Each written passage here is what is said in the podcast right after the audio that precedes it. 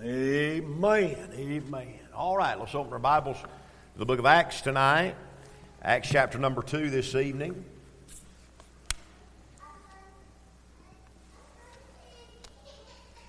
Where have we been? Acts 2. We've got uh, the day of Pentecost. Peter has stood up and he has delivered that great message, that wonderful first message of the church. The church started with preaching, and the church will end with preaching. And uh, everything in between's been preaching. Amen. And, uh, amen? Okay, just make sure y'all's agreeing with me. I didn't know. Didn't nobody say.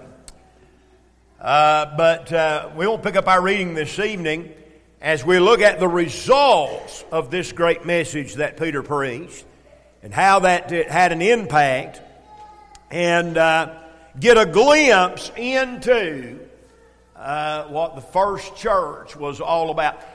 There's a word that's thrown around a lot in our day old timey. Well, be old timey. Well, let's think about that a little tonight. I want you to think about that. We read these verses. Think about what that means. Uh, somebody said, well, we want to have church like Mamaw had church. That's old timey. But if Mamaw's church wasn't scriptural, then it was new timey when Mamaw was alive, right? That was new. Is that even a word, new timey? It was new timey then. What is old timey? What, uh, what old timey is, is uh, we'll look here at the church, the very first church. This is the first church service. It's hard to get any more old timey than the very first church service. So let's see what the, let's see what the, uh, what the Word of God has to say to us. I'm preaching tonight on the results of Pentecost. The results of Pentecost. Let's look together at verse 37. Now, when they heard this, talking about the message that Peter had preached, when they heard this, they were pricked in their heart and said unto Peter and to the rest of the apostles, Men and brethren, what shall we do?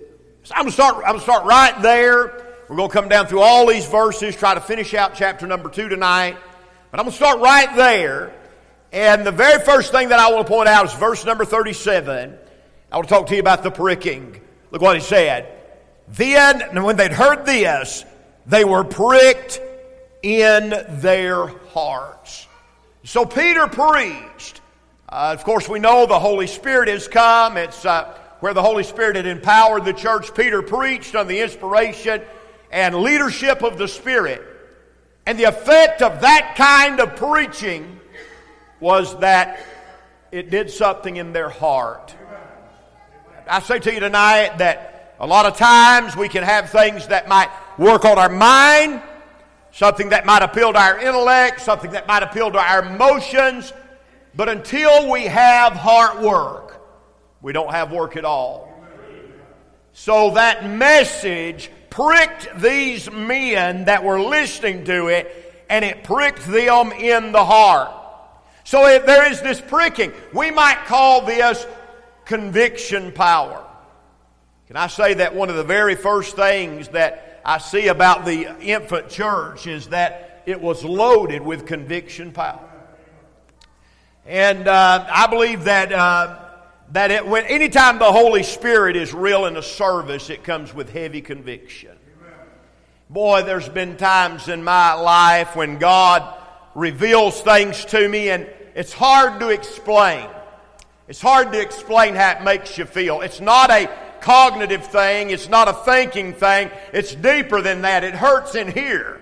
You know that what God is showing you, it's touching you down deep on the inside. And that's the way they described it here. They said what, what Peter had to say, boy, that pricked me in my heart. It's like somebody took a, a, a needle and went inside of me and pricked me in my heart.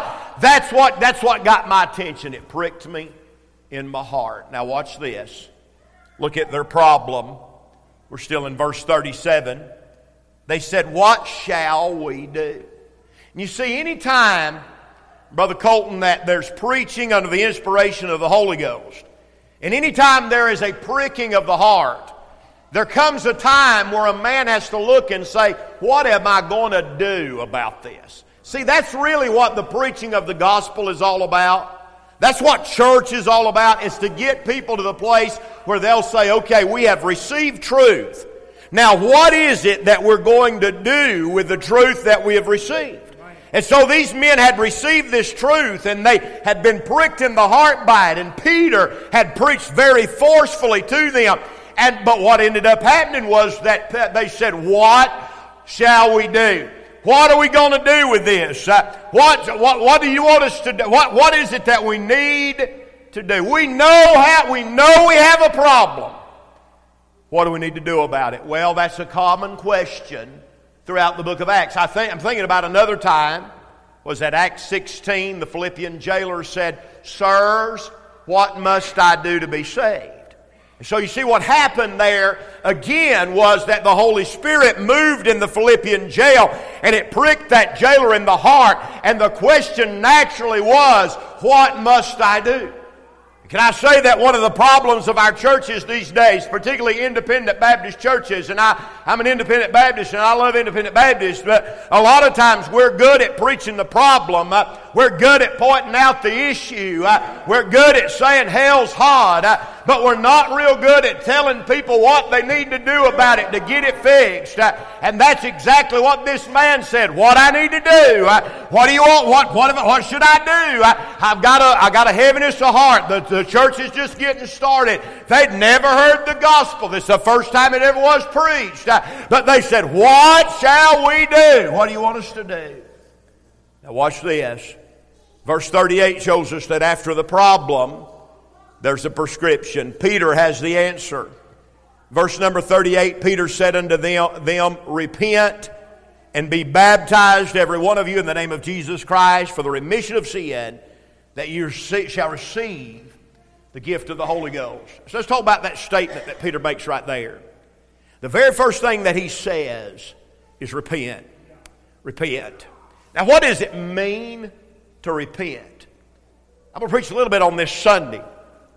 Uh, we're going to finally get into verse 2 of Romans 12. What does it mean to repent? Can anybody in here define repentance? Anybody want to take a stab? One of you boys want to take a stab at? What, what would you say, Billy, the definition of repentance? I know you always got something to say. Repentance is a turning away from. So a, a turning away from, or a turning unto.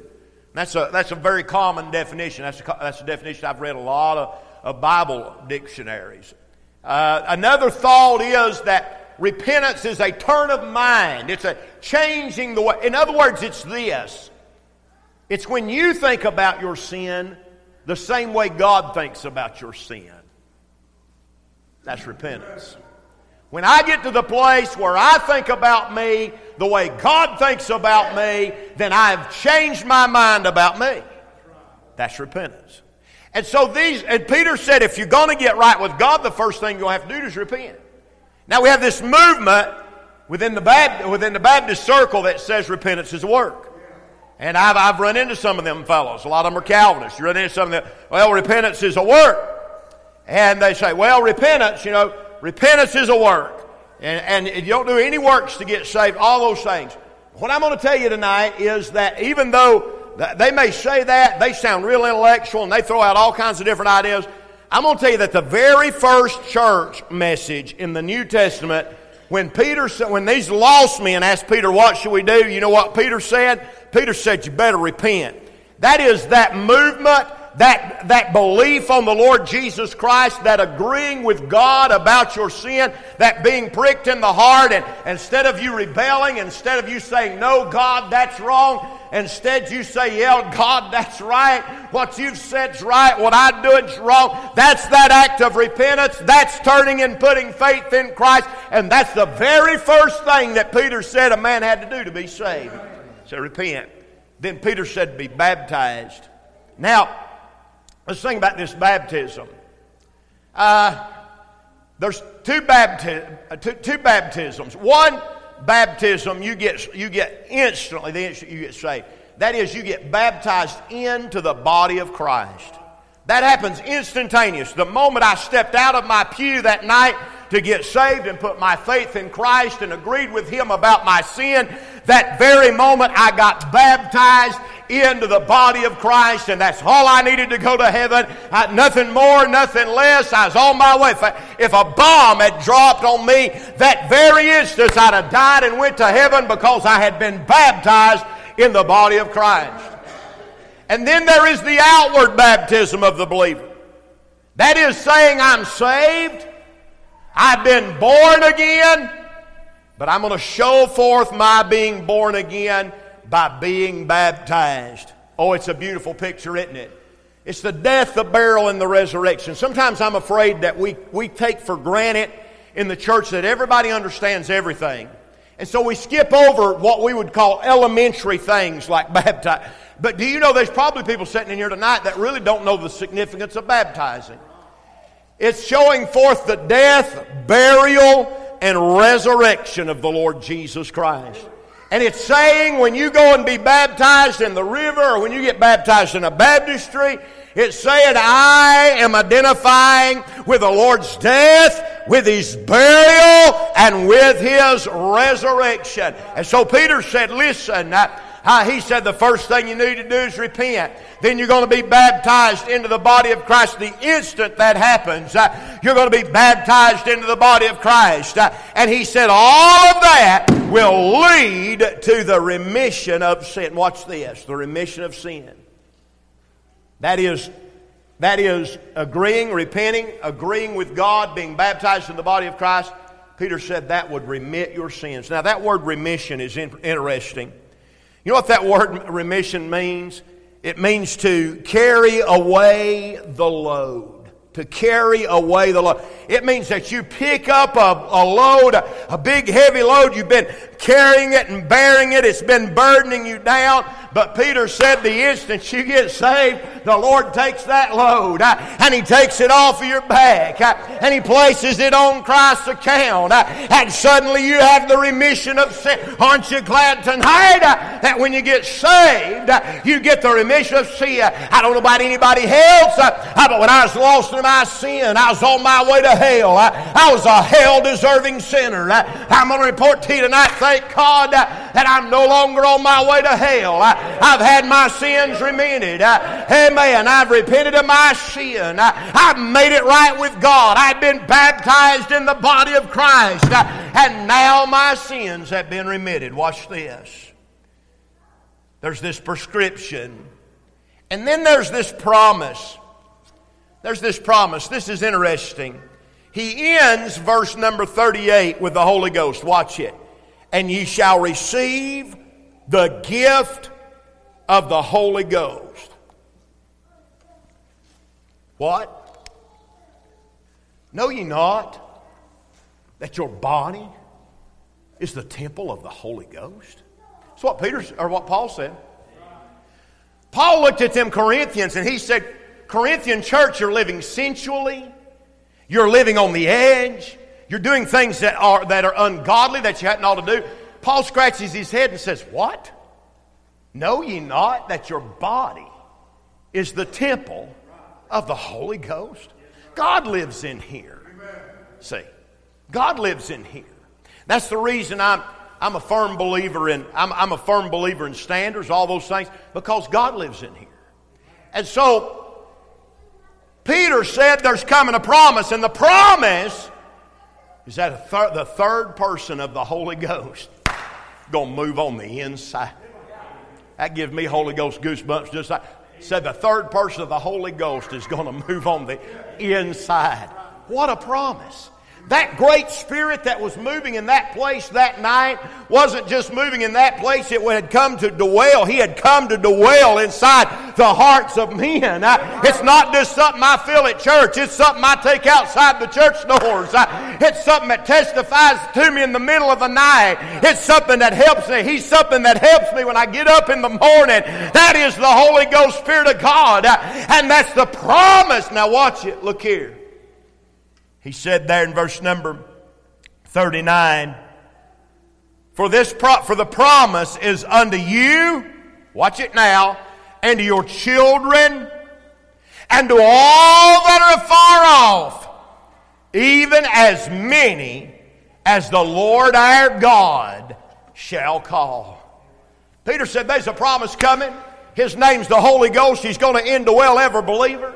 But it's not just you, but it's going to, be, it's going to be good for your young'uns. And then these people that you don't even know anything about on the other side of the planet, it's going to be good for them. Amen. And these people thousands of years from now, it's going to be good for them. It don't matter, thank God, what color your skin is, where you been, or what you done. Peter said it's going to be good for every one of you. It's the promise of the church. Uh, it's the indwelling of the Holy Ghost Spirit of God. And it is essential to our belief. Let's see what he said. He said it's a promise uh, to those that are afar off. Now, we're on the other side of the planet from where, this, from where Pentecost happened. But I'm glad the promise of the Holy Ghost is to good to those that are afar off. Now, just think about it. So, the very first church service, they had conviction. Then, in the very first church service, they had a, a prescription for what to do that was wrong. Then, in the very first church service, they had the promise of the Spirit. But then I want you to notice this, more, this evening that the very first church service, they had the production of the message. Look what he said, verse 40. And with many other words did he testify and exhort, saying, Save yourselves from this untoward generation. Then look at verse 41. Then they that gladly received his word were baptized. Watch this. That word untoward generation in verse number 40. That, that word literally means crooked. Peter said, Y'all live in an, a crooked society. You live in a crooked generation, an untoward. He said, Listen, he said, There's only one way to get out of this untoward generation, and that is through repentance and belief on the Lord Jesus Christ. Tell you something, we live in a very corrupt world. Crooked. This world's crooked, see and there's no hope for it. Oh, so there's a lot of programs out there that's going to reform society, but it never reforms society. And I mean, uh, was LBJ that, or no FDR that started the, the New Deal and the, all these different social programs that was going to reform society and everybody was going to be happy and everything was going to work out fine after FDR's New Deal and all those things. But none, none of that has helped. If anything, it's worse. No programs. And the reason is the devil is the prince and the power of the air. I've been preaching this stuff for weeks. Weeks. The devil and his oppression. Boy, you wait till we get to Sunday. It's a push Eli toward conformity. You know what? The, and I, I don't want to get into Sunday's message, but it keeps getting on me just a little bit. You know what the devil wants out of the, out of the church? Just to walk the line.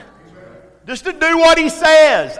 You know, that's the way the devil looks at it. Is that so hard? Just do what I say. Just, just conform. Just push into, into my mold here. Just do what I tell you to do. That is the devil's desire. Well, you see right here, Peter said, listen, he said, you're living in a crooked and, and, a, and a perverse generation, uh, an untoward generation. He said, you've got a problem. He said, the only way out of it, uh, his, and the only way to be saved from it is through and by the blood of the Lord Jesus Christ. Now watch. Then they that gladly received his word. That word gladly means to welcome with joy. They heard, they heard that preaching, they said, Yeah, boy, that's what we want. That's a miracle. Because